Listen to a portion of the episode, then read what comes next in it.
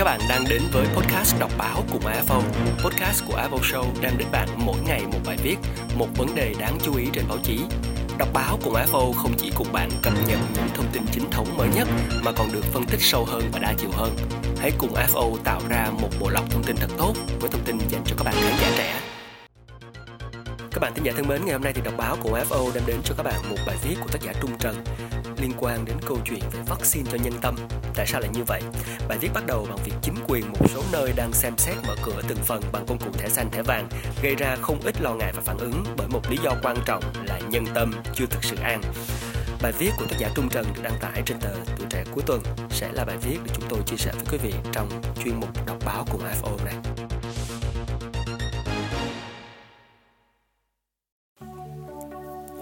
Nếu nhìn vào cách các căn cước ra đường được áp dụng mấy tháng vừa qua, từ giấy khai báo đi đường, mẫu mới, mẫu cũ cho đến app di biến động phức tạp, rồi sự lộn xộn và thiếu chính xác của bộ dữ liệu thông tin y tế, thì một loại giấy tờ mới được định danh cho mục đích đi lại rất dễ có nguy cơ trở thành một thứ giấy phép con với những điều kiện lưu hành dễ cho chính quyền quản lý nhưng khó cho người dân thực thi.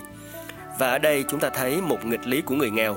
Thực tế đã ghi nhận những trường hợp chưa tiêm vaccine nhưng có trong bộ dữ liệu, rồi đã tiêm đủ hai mũi nhưng chưa thấy thông tin đâu. Đó là chưa kể dữ liệu về kết quả xét nghiệm, về F0 nhập viện và tự điều trị, rồi còn những người chưa hoặc không thể chích vaccine vì lý do y tế. Tất cả cho thấy sự phức tạp và muôn hình vạn trạng của đời sống, khiến một giải pháp gọt chân cho vừa dày, kiểu cấp thẻ xanh có nguy cơ loại trừ hoặc phân biệt đối xử đối với nhiều đối tượng dễ bị tổn thương. Và nghịch lý ở đây, đông đảo là những người cần phải ra đường nhất, dân nghèo, tiểu thương, lao động tự do lại cũng là những người bất lợi nhất về điều kiện tiếp cận y tế, bảo hiểm, được tiêm vaccine có tổ chức, có phương tiện và năng lực công nghệ để đăng ký, kiểm tra thông tin về mình qua các app. Hệ quả là họ cũng là những người khó có thẻ xanh và thẻ vàng nhất nếu xét về các tiêu chí về tiêm đủ vaccine, điều kiện về nhân thân, nơi cư trú thuộc vùng an toàn hay lộ trình đi lại rõ ràng cố định. Thêm một định danh nữa để cho phép ai được ra đường nếu thiết kế không hợp lý dễ trở thành biểu tượng mới của sự phân biệt đối xử và vô tình tạo ra một cái hố ngăn cách xã hội giữa các tầng lớp dân cư vốn đã âm ỉ và có xu hướng gia tăng trong thời gian vừa qua với việc giãn cách xã hội. Với người dân, họ không còn muốn đọc những thông tin từ báo chí chính thống lý giải rất trơn tru vì sao chính quyền không làm được, vì sao có những bất cập. Họ muốn chính quyền là những mắt xích liền lạc để đưa ra quyết sách và công cụ thực thi hợp lý và có tính khả thi, cũng như bắt nguồn từ yêu cầu sinh kế của họ vốn đã quá mong mỏi được nhúc nhích trở lại. Đó phải là bổn phận của chính quyền, là một thành tố của vaccine nhân tâm vốn quan trọng không kém gì vaccine thực sự. Quy luật tâm lý là khi các yếu tố tiêu cực là chủ đạo thì cảm giác bi quan sẽ ngự trị. Với khả năng dịch còn kéo dài, virus sẽ không biến mất hoàn toàn. Liều vaccine nhân tâm này là điều cần được nuôi dưỡng một cách lành mạnh và bền bỉ bằng kết quả khả quan từng ngày của các giải pháp chống dịch, bằng sự minh bạch và rõ ràng của dữ liệu và sự phân bổ nguồn lực. Như vậy thì làm thế nào để có thể khơi dậy được niềm lạc quan? Và giai đoạn bùng phát dịch lần thứ ba đầu năm 2020 thì à, chúng ta có thể thấy ngay sau đó khi xảy ra lũ lụt ở miền Trung, bản năng của người Việt dường như được đánh thức. Sự đồng lòng và đứng cạnh nhau của người dân thời điểm đó đem lại một niềm lạc quan chung và nó sẽ là một ký ức đẹp của nhiều người sau nhiều năm nữa về những thời điểm khó khăn mà cả cộng đồng đã có thể chia sẻ với nhau. Bản thân những trải nghiệm như thế là một nguồn vaccine dự trữ cho cả quốc gia trước làn sóng Covid-19 thứ tư này, nặng nề và tàn khốc hơn mọi dự đoán khi tình trạng lây nhiễm chưa quá căng thẳng hoặc các số liệu thường nhật vẫn thể hiện những con số lạc quan, thì có hoạt động thiện nguyện diễn ra rộng khắp từ Bắc chí Nam và trở thành một phong trào tự thân, không cần sự kêu gọi hay truyền thông chính thống cổ vũ, từ góp rau, quyên thực phẩm, máy thở oxy cho đến những quỹ đóng góp của các nhóm cư dân chung cư, đồng hương, đồng môn mà con số ước tính hàng ngàn tỷ đồng những cảm hứng tích cực từ các hoạt động tự nguyện này mang lại sự lạc quan lãng mạn rằng các vấn đề sinh kế có thể được cộng đồng giải quyết với nhau và với sự đồng lòng như thế thì dịch bệnh sẽ nhanh chóng được đẩy lùi cho đến khi biến chủng Delta xuất hiện. Nếu có một công cụ đo lường độ biến thiên sự lạc quan của dân chúng dựa trên phản ứng trên mạng xã hội phổ biến nhất Việt Nam là Facebook hay các nhóm chat trên công cụ được sử dụng nhiều nhất là Zalo thì có thể nói nó là đồ thị hình sin từ giữa tháng 6 cho đến giữa tháng 8 và có dấu hiệu đi xuống từ sau ngày 15 tháng 8.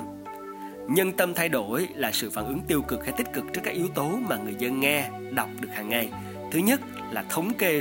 công bố hàng ngày về số ca nhiễm cũng như số ca khỏi và số ca tử vong Thứ hai là thông tin về mức độ căng thẳng của các chỉ thị mà chính quyền địa phương áp dụng như là 15, 16, 16 cộng và 16 đặc biệt như tại thành phố Hồ Chí Minh và Đà Nẵng.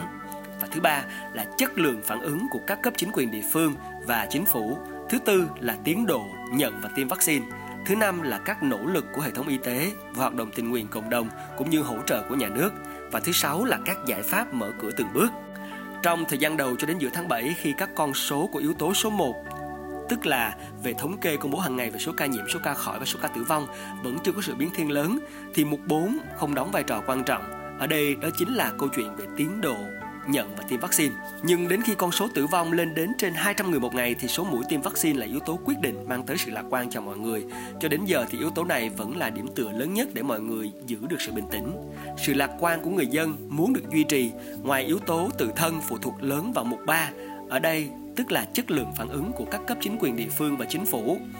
và chất lượng của các cái quyết sách công câu chuyện về bánh mì có phải là thiết yếu ở Nha Trang hay à, bắt xe sang trung chuyển ở Cần Thơ là những ví dụ điển hình mà người dân khi tiếp cận thông tin sẽ cảm thấy chán nản và bi quan với tình hình thực tế. Và ở phía ngược lại, những nỗ lực không biết mệt mỏi của các y bác sĩ từ trạm y tế phường và bệnh viện giả chiến cho đến các bệnh viện tuyến trên có tác dụng an dân rất lớn. Cùng với cách nhìn như thế thì việc mất hơn cả tuần doanh nghiệp mới được cấp phép đi đường làm giới doanh nhân nghĩ họ đang bị bỏ rơi hay sự kém linh hoạt của một rừng áp khai báo y tế làm người dân có quyền nghĩ một số cơ quan nhà nước không coi trọng trách nhiệm khi xây dựng những sản phẩm số có liên quan đến sinh mạng của hàng triệu con người. Công cụ quan trọng nhất là số hóa để chống dịch. Và thật đáng buồn là lại gây ra nhiều cảm xúc tiêu cực nhất khi với nhiều người dân, tờ giấy có đóng dấu xác nhận đã tiêm hai mũi quan trọng hơn áp của bất cứ bộ ngành nào Vaccine nhân tâm không có số lượng mũi và thời gian giữa các lần tiêm, nó phải luôn được bồi bổ, không chỉ vì mục đích chống dịch.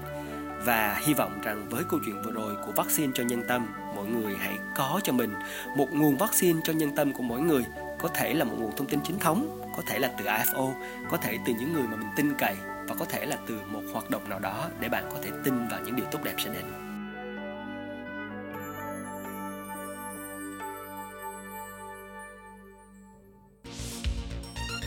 Các bạn vừa lắng nghe podcast đọc báo của AFO, series điểm qua mỗi ngày những bài báo và tiêu điểm đáng chú ý trên mặt báo từ góc nhìn sâu sắc và đa chiều hơn.